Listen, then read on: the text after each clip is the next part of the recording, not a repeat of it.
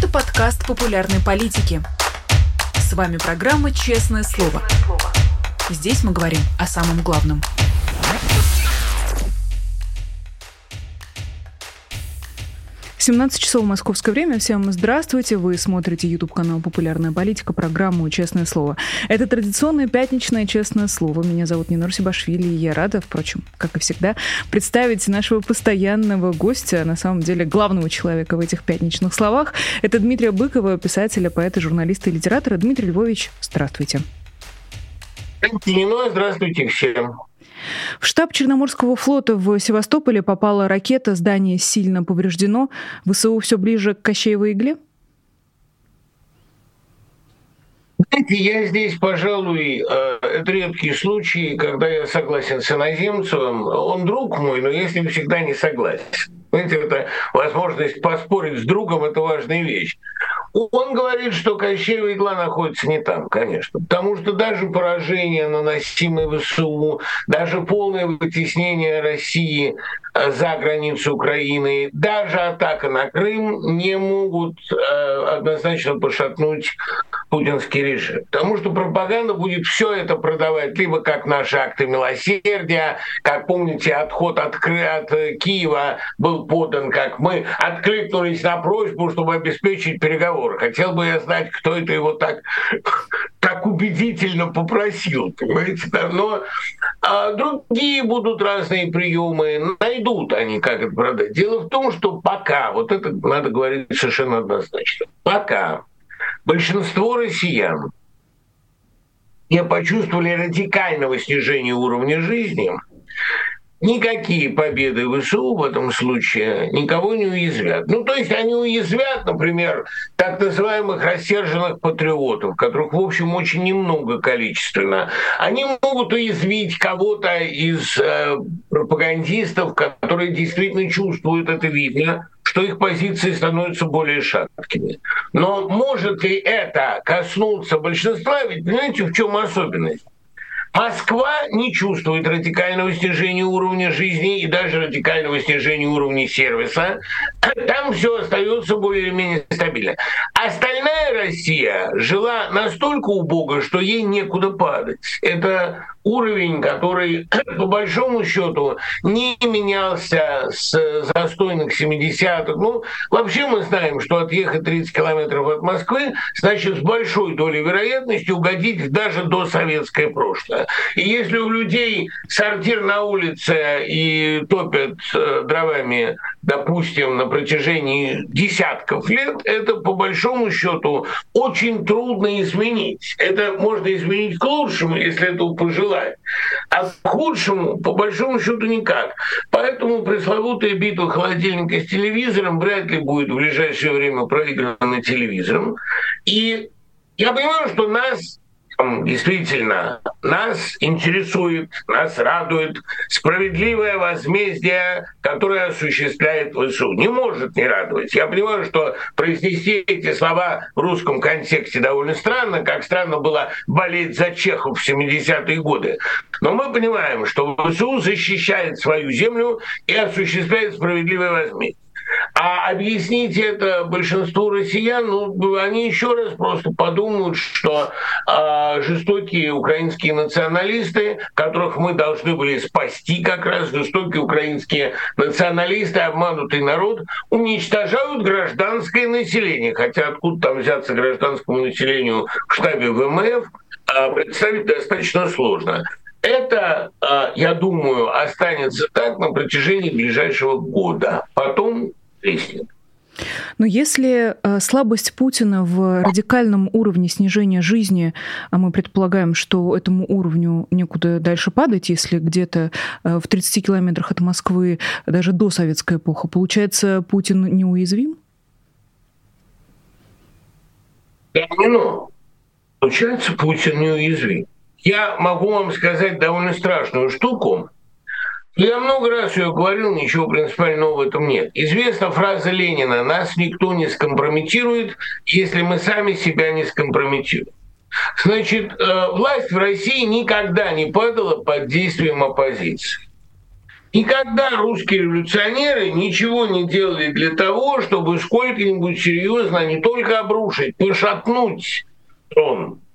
Они могли воздействовать на умы интеллигенции, которая являла собой количественно очень небольшой слой.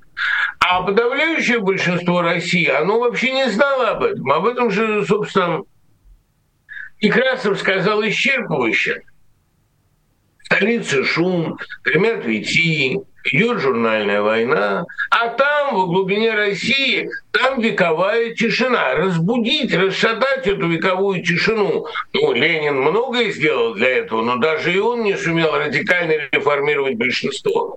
Поэтому проблема вдруг... Они так и жили, выжидая. Выжидая, что будет наверху, и не живя, а переживая. Пережили тех, переживем мы. Поэтому э, единственное, что может обрушить власть в России, это количество совершаемых ею ошибок. Кстати говоря, весьма умный политик Алексей Навальный мне когда-то, это был одиннадцатый год, сказал, Наше дело создавать все большее количество точек напряжения для власти. Реагировать на большое количество раздражителей они не могут. У них нет скамейки запасных, у них блок с оперативной реакцией. Они, в общем, путем долгой отрицательной селекции сами себя загоняют в угол.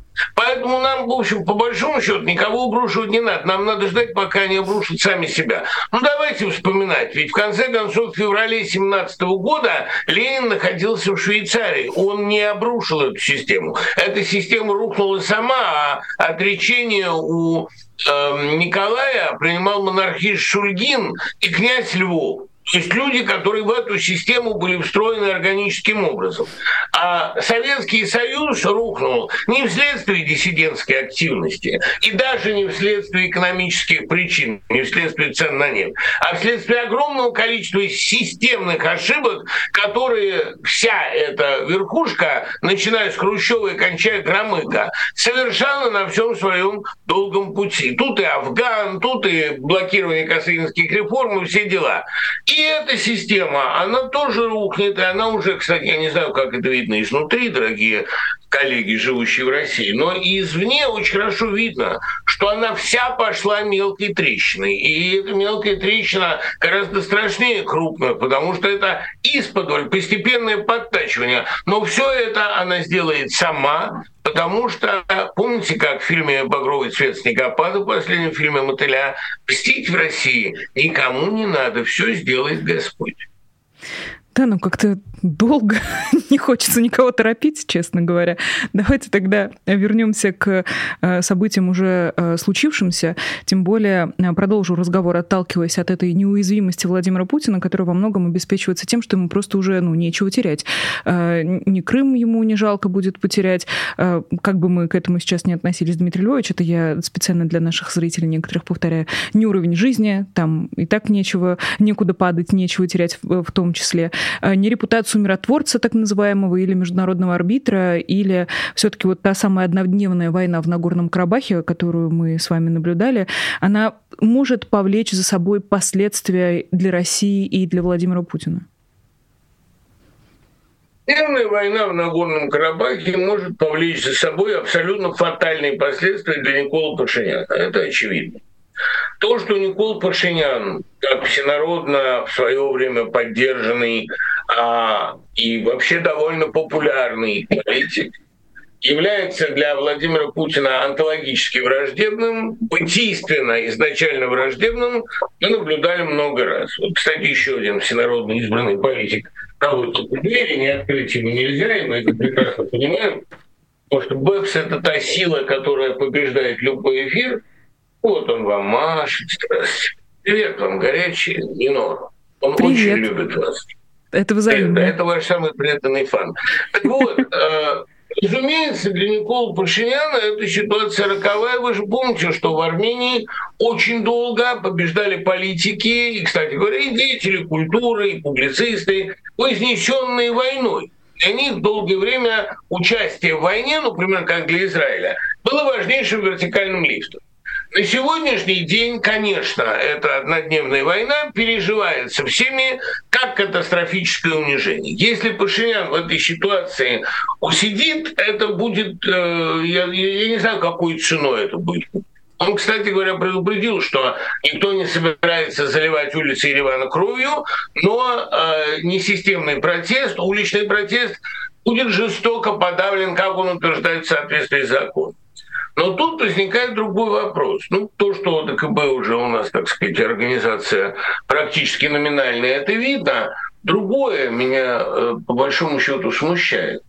А Россия стремительно утрачивает, не скажу последних союзников, она стремительно утрачивает последних зависимых. Армения никогда не была ее идейным союзником, но просто потому, что Армения все-таки ориентирована на демократию, а Россия на э, тоталитаризм и олигархию. Но Армения была вынужденным союзником, зависимым, по крайней мере. И, кстати говоря, а, в очередной раз Маргарита Симонян использовала вот эту риторику «хочешь не хочешь, а будет по-нашему». Армении некуда деваться, кроме России. Армению никто не защитит, помимо России. Ну, как в Армении уважают Маргариту Симонян, я думаю, мы все в курсе. Проблема я не знаю, десяток кавычек надо ставить. Так вот, проблема-то в том, что даже зависимых от нее, не любящих, но вынужденно зависимых, Россия с потрясающим упорством кидает. Я не знаю, мне кажется, что это какое-то намеренное, даже не, не, не обрушение планки, это какое-то намеренное уничтожение собственной репутации. Да, мы такие, и вы нас будете терпеть такими. Почему? Почему вас все будут терпеть такими? Только потому, что у вас есть ядерная дубина? Давайте вот зададим себе вопрос. Почему режим, подобный режиму Путина, режим, кидающий всех сторонников, режим, уничтожающий свое население, перемалывающий его, режим, убивающий детей и стариков соседней страны и перемалывающий опять-таки ее инфраструктуру, почему он терпим? Неужели только ядерная дубина? Когда вы ответите себе, что ничего, кроме этой ядерной дубины, сегодня не удерживает путинский режим от падения, позора и полного провала, тогда, я думаю, это вызовет у вас некоторую переоценку цен. Ну, она уже вызывает, Дмитрий Львович, тем более мы не раз с вами э, к этой мысли возвращались. Но я вот тут думаю, а может быть и нет никакой ядерной дубины? Может быть, как с самолетом судного дня, из которого всю аппаратуру достали и сдали над цветами, то, может быть, и с ядерной дубиной такое да, произошло да, давно-давно? Ну, понимаете, э, это очень хорошая мысль, элегантная мысль, да. Но проблема в том, что проба может обойтись человечеству слишком дорого. Кстати говоря, тут же вечный вопрос, понимаете, а что будет, если Владимир Путин вот он кнопку все-таки нажмет? А он обречен ее нажать, потому что в какой-то момент, ну, действительно ВСУ а, продвигается, невзирая на все разговоры о провале контрнаступления, невзирая на заклинания ритуальные Сергея Шойгу, ВСУ добились своих целей и на одном направлении. И они, в общем-то, постоянно, ежедневно отвечают на это не риторикой, а делом. Это действительно трагическая ситуация. А может ли он эту кнопку нажать? Я в душе уверен, что абсолютно, что он к этому готов, что он к этому идет, и именно это являлось его конечной целью. У дьявола цель одна — уничтожить мир. И он может долго шантажировать, а потом все равно уничтожить. Вот я действительно не знаю, есть ли на это ответ и какой на это может быть ответ. Я вот э, как раз э, позавчера был у меня доклад в одном университете американском, и я там имел разговор э, с большим количеством американских политологов, которые просто собрались там на довольно любопытный конгресс – там речь шла о литературе и о э, политической науке, political science, каким образом они корреспондируют. Я вот делал доклад о Булгакове как источнике путинского мира.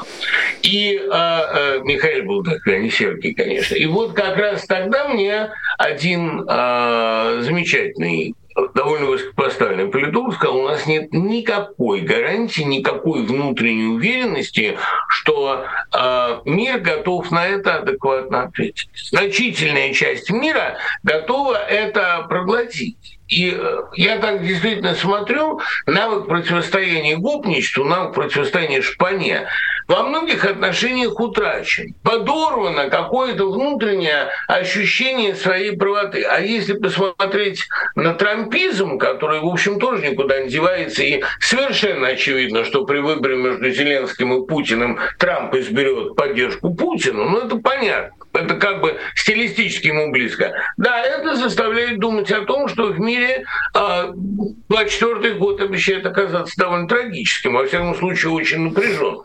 И на этом фоне, вот это, пожалуй, самое печальное, на этом фоне мы наблюдаем определенный износ а не просто украинского населения, которому приходится переживать бомбежки, бессонные ночи, голод, холод, невыезд из страны, но мы наблюдаем и определенные нервные срывы в украинской верхушке. Это связано не только с достаточно эмоциональным поведением Зеленского э, на Генассамблее ООН, там, собственно, эмоциональности требуется. Зеленский есть эмоциональный руководитель, он актер, от него требуется яркая речь, визуальность, яркая, это все понятно.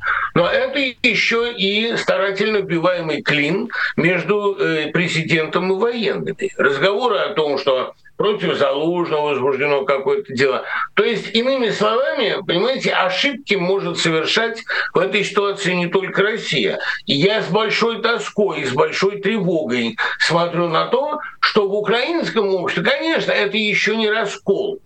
Но то, что там наблюдается и интриганство, и борьба за должности, и про коррупцию не говорю, коррупция это, в общем, настолько стандартный упрек, что о нем говорить неинтересно, но когда Хитчин в своей колонке пишет, что Украина весьма далека от английского состояния, это мерзкая колонка, это подлая колонка, это отвратительный автор, прости меня, Господи, я высказываю оценочное суждение. Но большое количество людей, глядя на Украину со стороны, видят, что Украина тяжело переживает этот период. И тут молиться остается только на одно, что Господь дает сил находящимся на правой стороне. Да разве можно этому удивляться, Дмитрий Львович? Даже те, кто просто рассказывает об этой войне полтора года, и те заметно устали. А, чего ждать от людей, которые все эти полтора года Нет, под бомбежками? Вот, вот минуточку, не-не-не, минуточку. Вот тут интересно другое. Я не вижу, чтобы заметно устали а американские или украинские журналисты, которые рассказывают правду об этой войне. И, кстати говоря, ну потому что правду говорить легко и приятно. Понимаете, говорение правды сопряжено, конечно, с риском, как репортажи из горящего Мариуполя были сопряжены с риском для трех авторов фильма а, «Мариуполь. Первые 30 дней». Кстати говоря, фильм о Мариуполе выдвинут от Украины на Оскар, и как документалка, если он не получит этого Оскара, я буду очень изумлен, потому что это потрясающая работа, прежде всего, потрясающий пример журналистского мужества. Вот люди, которые говорят правду об этой войне, как Виктория Ивлева, например, да, или как мои друзья и коллеги с украинского радио и телевидения, они нет, они профессионально не изнашиваются. Они понимают, что они заняты важным делом, они свидетельствуют о современности и так далее. А определенный моральный износ, грустные вещи, но приходится говорить, грустный, определенный моральный износ наблюдается у двух категорий населения. У Z-пропагандистов, у которых один нарратив рушится за другим, уже Блицкрик у них рухнул, уже у них рухнула победа а, на юге Украины, уже у них рухнули линии Суровикина, который благополучно ВСУ прогрызает. Все это понятно. Но определенные моральные износы и усталость наблюдаются, разумеется, и у публицистов антивоенного направления. Про себя не говорю, потому что мне понятие, так сказать, усталости и морального износа знакомо наименьшей степени я привык работать э, э, 6 дней в неделю, а иногда и 7. И я, в общем, не устал. Я устал морально от этого всего. А так-то, ну, понимаете, я наблюдаю рост, а, не скажу унылых, но скажу капитулянских настроений, в том числе в мигрантской среде. И эта иммигрантская среда говорит, да ну, вы в прошлом году обещали близкую победу, и теперь обещаете, ее не будет никогда. Надо смириться с тем, что Путин это навсегда, что Россия пришла к себе настоящей, что Россия вернулась в свою матрицу, что России не нужен никакой Запад, что она теперь бросится в объятия Китая, будет есть китайскую лапшу и молиться на новую сюзерена. А в Москве будут по-прежнему витрины Э, цифровые сервисы, но только, разумеется, с восточным акцентом. Ну, все будет как у э, Сорокина в Дне опричника. А я понимаю, что антиутопия – это вообще жанр очень соблазнительный. Как говорил Роберт Шекли, жизнь развивается в жанре антиутопии, и поэтому она для всех нас так близка. Но вот эта моральная усталость и готовность признать, что это навсегда мы ничего не можем сделать, это довольно опасная тенденция. Даже если мы ничего не можем сделать, они сами все с собой сделают очень успешно. Никогда нельзя признавать вслух, никогда нельзя даже самому себе говорить, что дураки бессмертны, неуязвимы и что это навсегда. Вне зависимости от объективной реальности, такое признание – это пошлейшее капитулянство. И, конечно, никогда в жизни я не скажу и не признаю, что Россия вернулась к себе настоящей. Я не такой русофоб, чтобы считать Владимира Путина лицом настоящей России. Кстати, вот я дарю вам замечательный сюжет. Рано или поздно, как все журналисты, вы ведь будете писать прозу. Знаете, у Стивенсона была такая повесть «Странная история доктора Джекиля и мистера Хайда». Доктор Джекил был красивый, внушительный мужчина огромного роста. А потом из него начало выходить зло. Он начал из себя выпускать свое зло. Это зло было малорослое, с белыми от бешенства глазами и белобрысое. Вот мне кажется, странная история доктора Ельцина и мистера Путина могла бы быть сегодня международным бестселлером. Путин – это то зло, тот хайт, которого Ельцин выпустил из себя. В Ельцине много было зла, он был разный. И одно из тех зол, которое в нем было, это желание контролировать восточное полушарие. Он об этом напрямую говорил Клинтону. Но он как-то сдерживал себя, обуздывал. Прессу он недолюбливал, но тем не менее никогда репрессий в отношении не принимал. Но у него были ограничительные линии, были святыни. А вот хайт, который вышел из э, Ельцина и в целом из России, России, по описанию он вылитый, копия один в один. Если вы помните, э, Хайт в конечном итоге сам себя же и угробил, потому что он утратил контроль над собой, он совершил убийство. И после этого убийства его опознали. Вот это очень важно. Но согласитесь, красивый сюжет – и если бы кто-то взялся его написать, я бы гарантировал хороший международный промоушен. А главное, как все точно и как все совпадает, это не может не пугать, с другой стороны. Но как раз давайте продолжим а, про... Хорошая литература всегда все знает. Поэтому и пора вам заняться этим, не оставляя, конечно, журналистики. Вы спросите, а почему я этого не напишу? А я этого не напишу потому, наверное, что не чувствую в себе достаточной силы. За это должен браться молодой, веселый, циничный человек вроде вас или Майкла. Предложу, предложу Майку Наки соавторство. Предложите, предложите. Дмитрий Львович, давайте попробуем вернуться к злу, точнее, продолжим этот разговор про зло, которое а, вырвалось на свободу. И здесь я снова хочу вернуться к этой однодневной войне, когда Азербайджан начал свою так называемую антитеррористическую операцию локального характера, почему-то именно такая формулировка а, использовалась, и эксперты начали потихонечку разматывать, а что вообще а, предшествовало этим событиям. Все в итоге пришли к выводу, что вот та большая война, которую Россия начала в Украине и стала как бы началом всех других глобальных изменений. И здесь мы читаем, например, про то, что э, Россия, США и Китай, они расширяют свои ядерные полигоны, что, возможно, они готовятся к э, каким-то испытаниям, которые договорились не проводить еще 30 лет назад.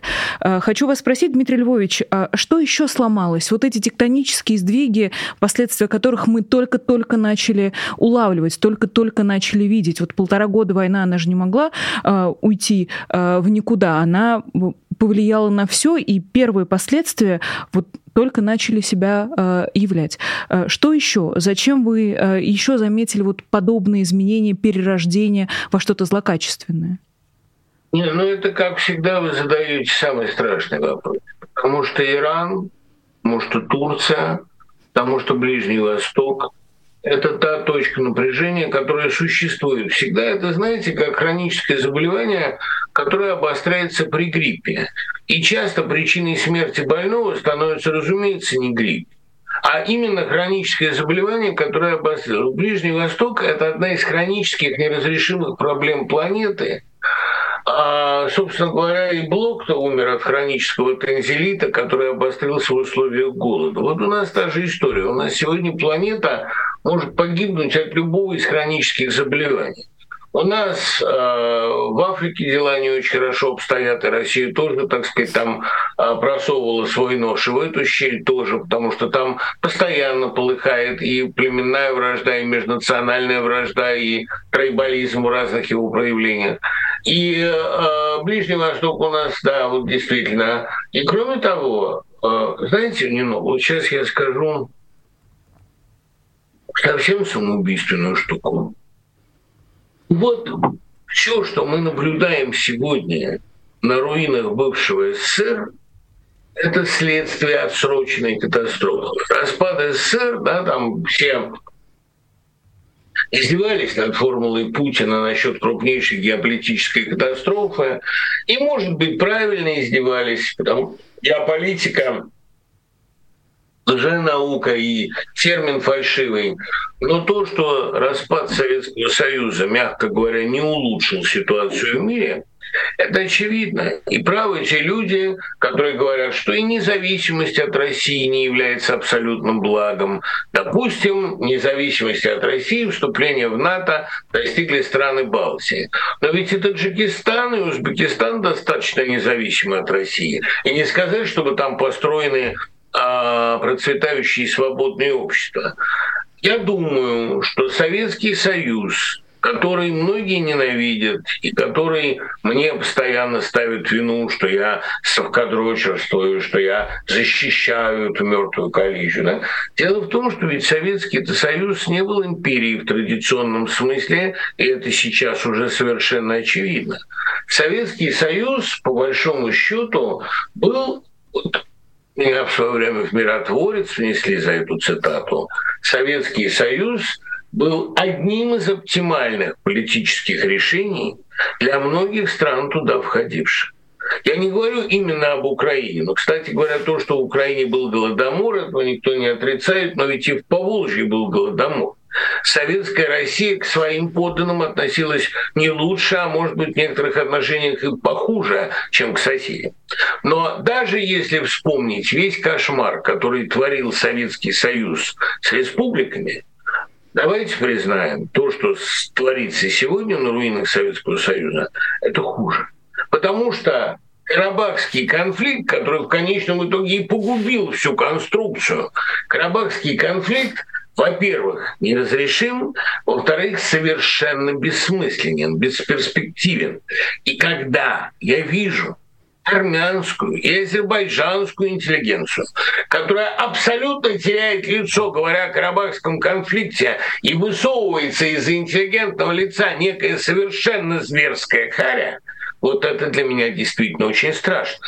Я понял, что речь идет о раскрепощении каких-то чудовищных пещернейших инстинктов, когда после спитакского землетрясения не была снята блокада Армении со стороны Азербайджана. То есть этих людей не убедила даже такая колоссальная трагедия, даже такой чудовищный катаклизм. Кстати говоря, большинство азербайджанцев, слушающих меня сейчас, они наверняка негодуют, потому что они этой блокады не признают. Я получал много негодующих писем. Как вы смеете? Как вы смеете? Они мне говорят, как я смею.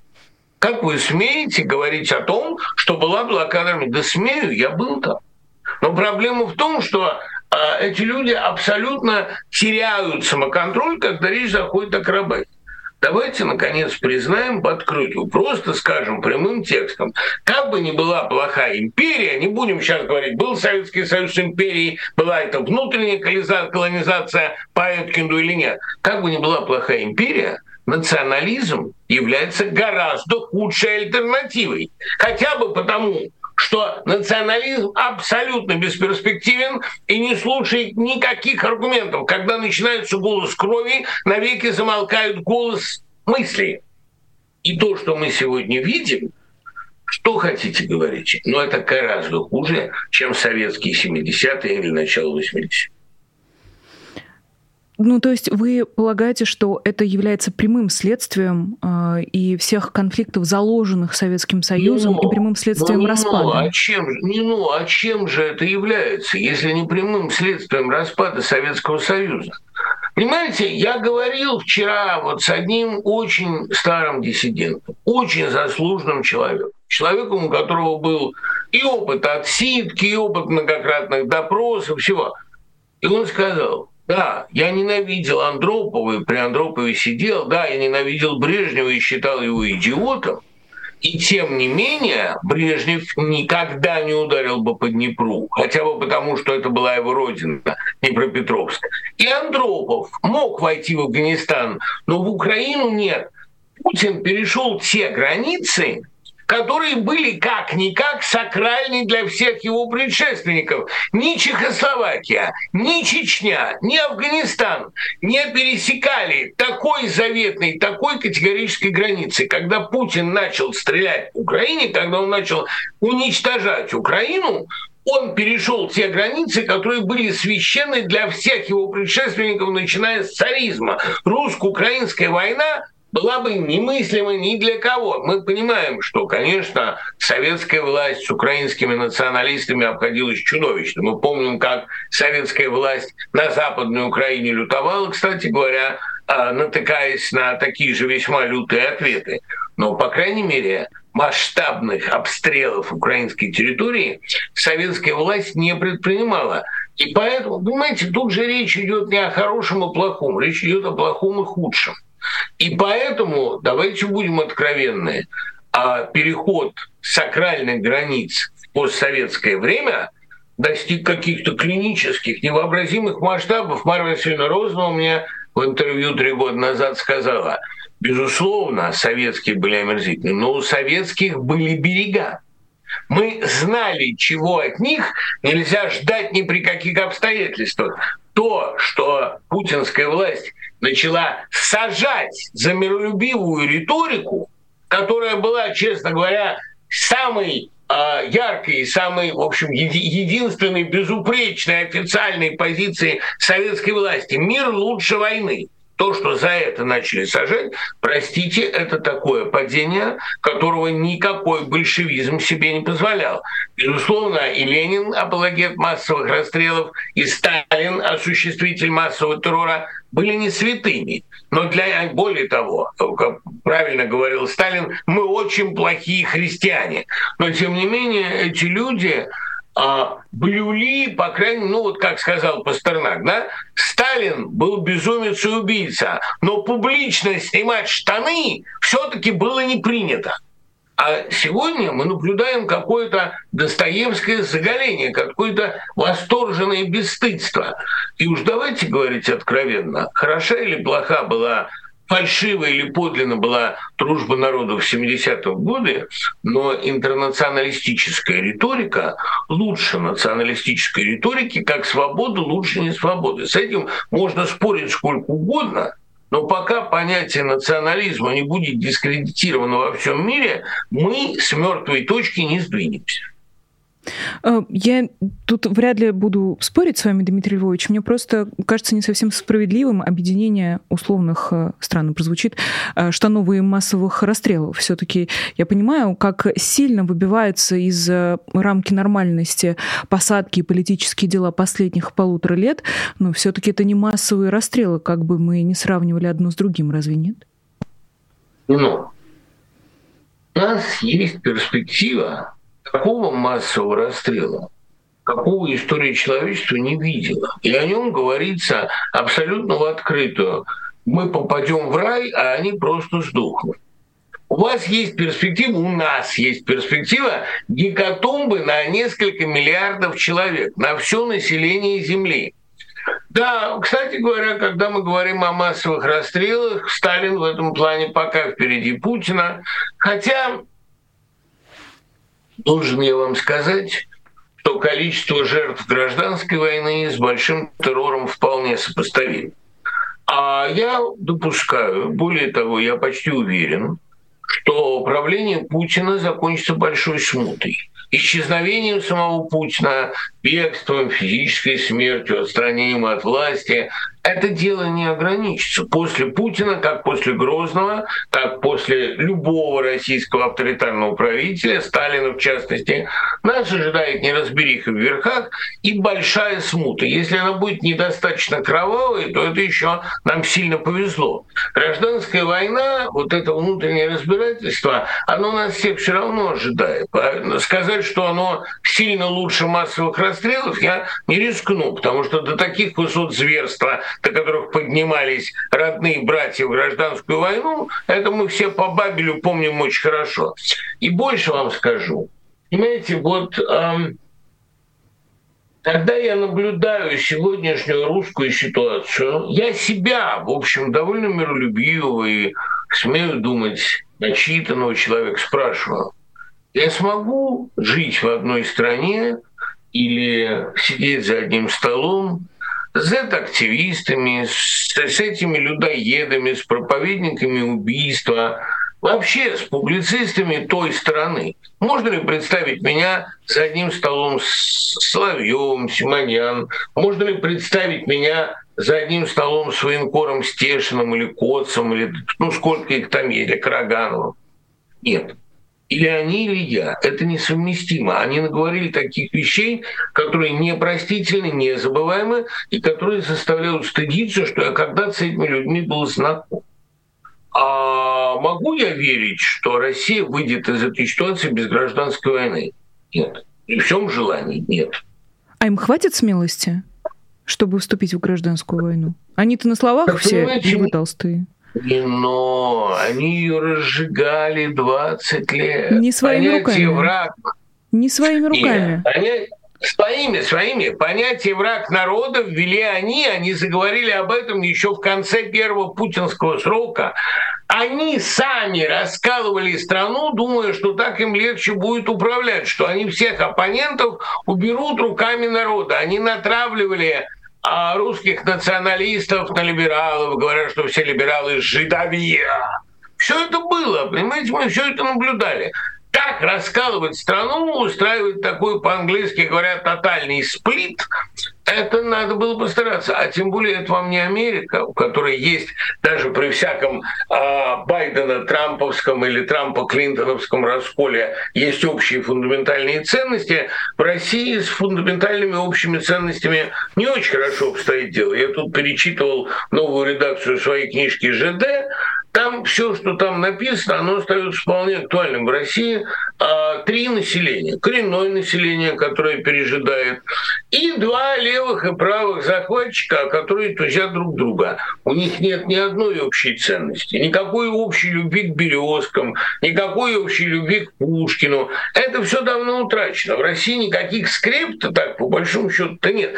И первый писатель, который об этом написал открытым текстом, был Шолохов показавшие, что все скрепы, удерживавшие казаческую семью, казаческий быт, уклад, воинскую дисциплину, все это сгнило, все это как те старики с позеленевшими от старости бородами, понимаете? Потому что, по большому счету, первый роман правду сказавший о гражданской войне, о том, что Россию ничто не удерживает вместе. Это Тихий Дон.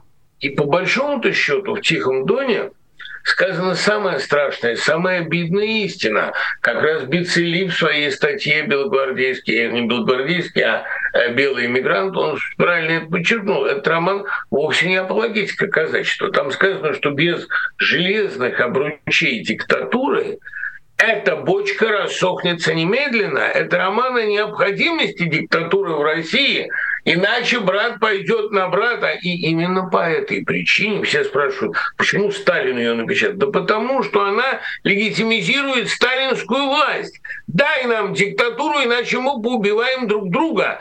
Я думаю, что сегодня Россия дошла очень близко к точке гражданской войны. Ни раскола, ни полемики, ни дискуссии. К точке гражданской войны. И когда я читаю комментарии, а я иногда это делаю, это, знаете, приятно так почесать свое самолюбие.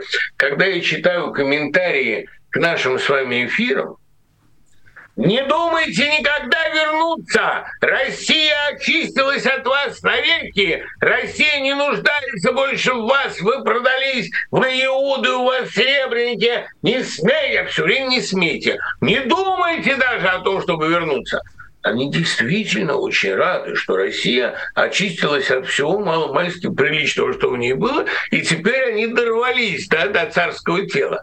Ничего этого, конечно, не будет, и они сами себя погубят очень быстро, но надеяться на то, что из этого будет мирный выход, мне, честно говоря, очень и очень трудно. А, попробую задать вопрос. Э, не уверена, что получится его хорошо сформулировать, но попробую. Вот вы говорите про гражданскую войну, э, к которой Россия сейчас приблизилась как никогда. Эта гражданская война, она будет э, скорее отзвуком прошлого, как вот подведение итогов какого-то большого исторического периода, или скорее будет началом какого-то будущего? Вот первым... Я понял, правильно. Нет, я понял, понял. Знаете, это будет это будет перитонит. Для того, чтобы перитонит осуществился, нужно долгое заражение, долгое гниение.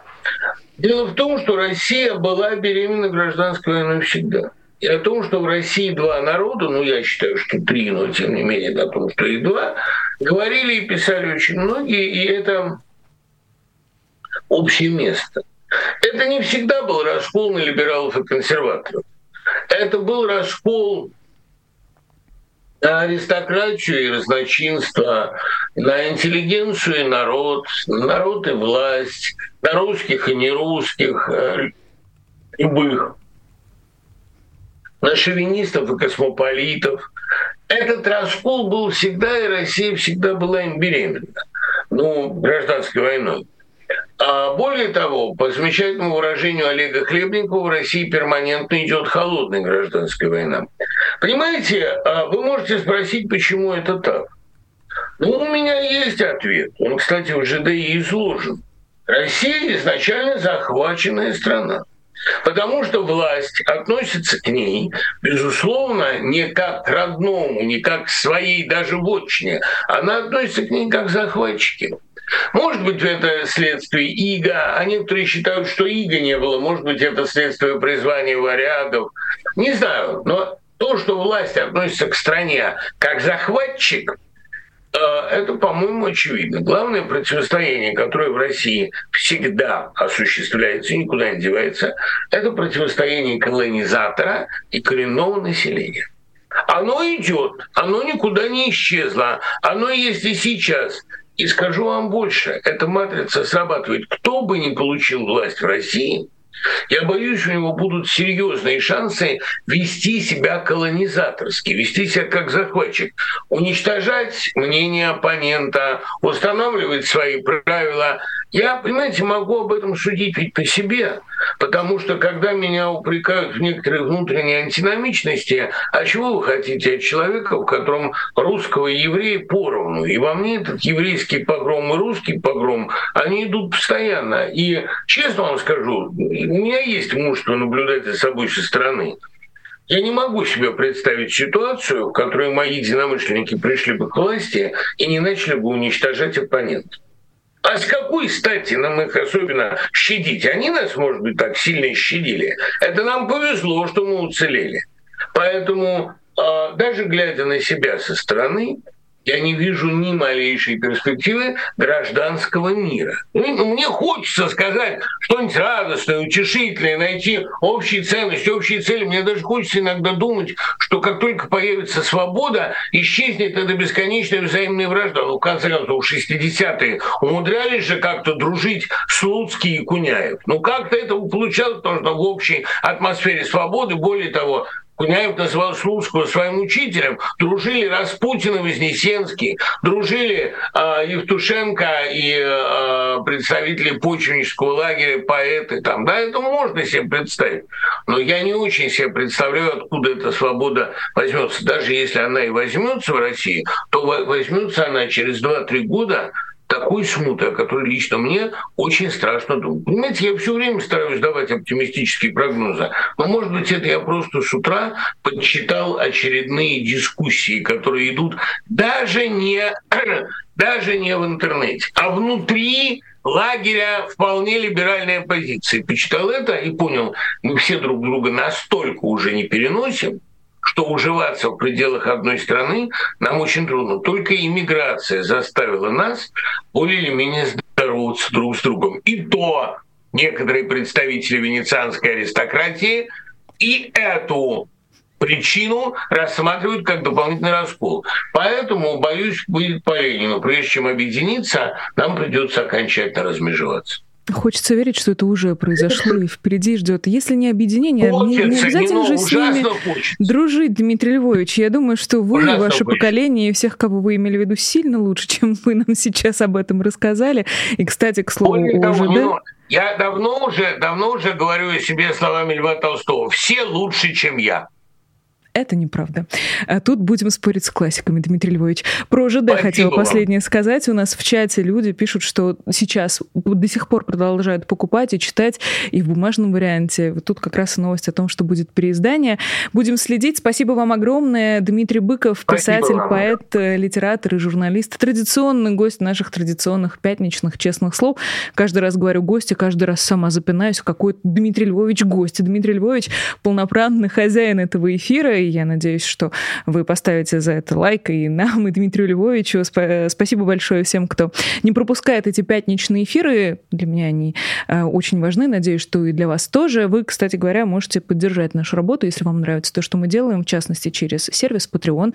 Мы иногда показываем вам QR-код, например, сейчас на ваших экранах. И большое спасибо всем, кто это уже сделал. Посмотрите, полюбуйтесь на наших замечательных патронов, пока я буду э, с вами прощаться и параллельно расскажу про разные замечательные сообщения из нашего суперчата. Это э, Елена Дитрих, которая присылает нам э, гифку с лисенком, дарит спонсорство, Нико, которая присылает нам цветочек, и Валерия, простите, я вот не успела увидеть ваш вопрос, обязательно его задам Дмитрию Львовичу в следующую пятницу. Наша встреча обязательно состоится, но с вами мы увидимся гораздо раньше, дорогие друзья. До скорой встречи, всего доброго и пока.